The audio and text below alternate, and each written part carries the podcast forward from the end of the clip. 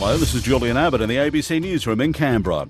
The CEO of Canberra Health Services says ambulance bypasses and beds in corridors at the Canberra Hospital are symptoms of a system trying to meet increasing demands, and they're not isolated to Canberra. The emergency department at the Canberra Hospital has been placed into ambulance bypass a number of times in recent months, diverting some ambulances to Calvary. Bernadette MacDonald is approaching her one-year anniversary in the role of CEO. She says health services around the country are struggling to meet ever-increasing demands. I think that all health systems are struggling. Demand is increasing, populations are increasing, we have ageing populations, we have more chronic disease coming through the front door. I think it is symptomatic of every system that is struggling with demand, but that's what health is. The ACT government says a new territory-wide maternity service will improve access to the public health system for expectant mothers. Under the new system, women will be able to call a single phone number to arrange their first appointment with a midwife and book a checkup with a GP for early pregnancy care.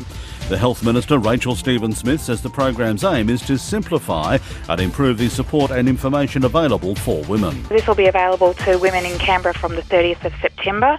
The new phone line will be up and running, and women will have this opportunity to get a more streamlined service with really clear access to public maternity options across the ACT.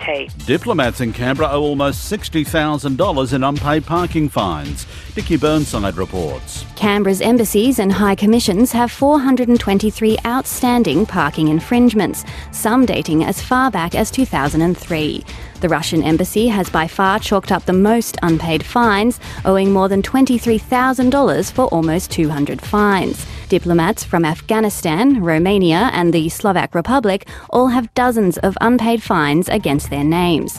The infringements range from stopping in loading zones or exceeding the parking meter limit to parking in disabled and medical practitioner spaces. Members' tickets go on sale this morning for the Raiders' grand final qualifier against South Sydney on Friday night.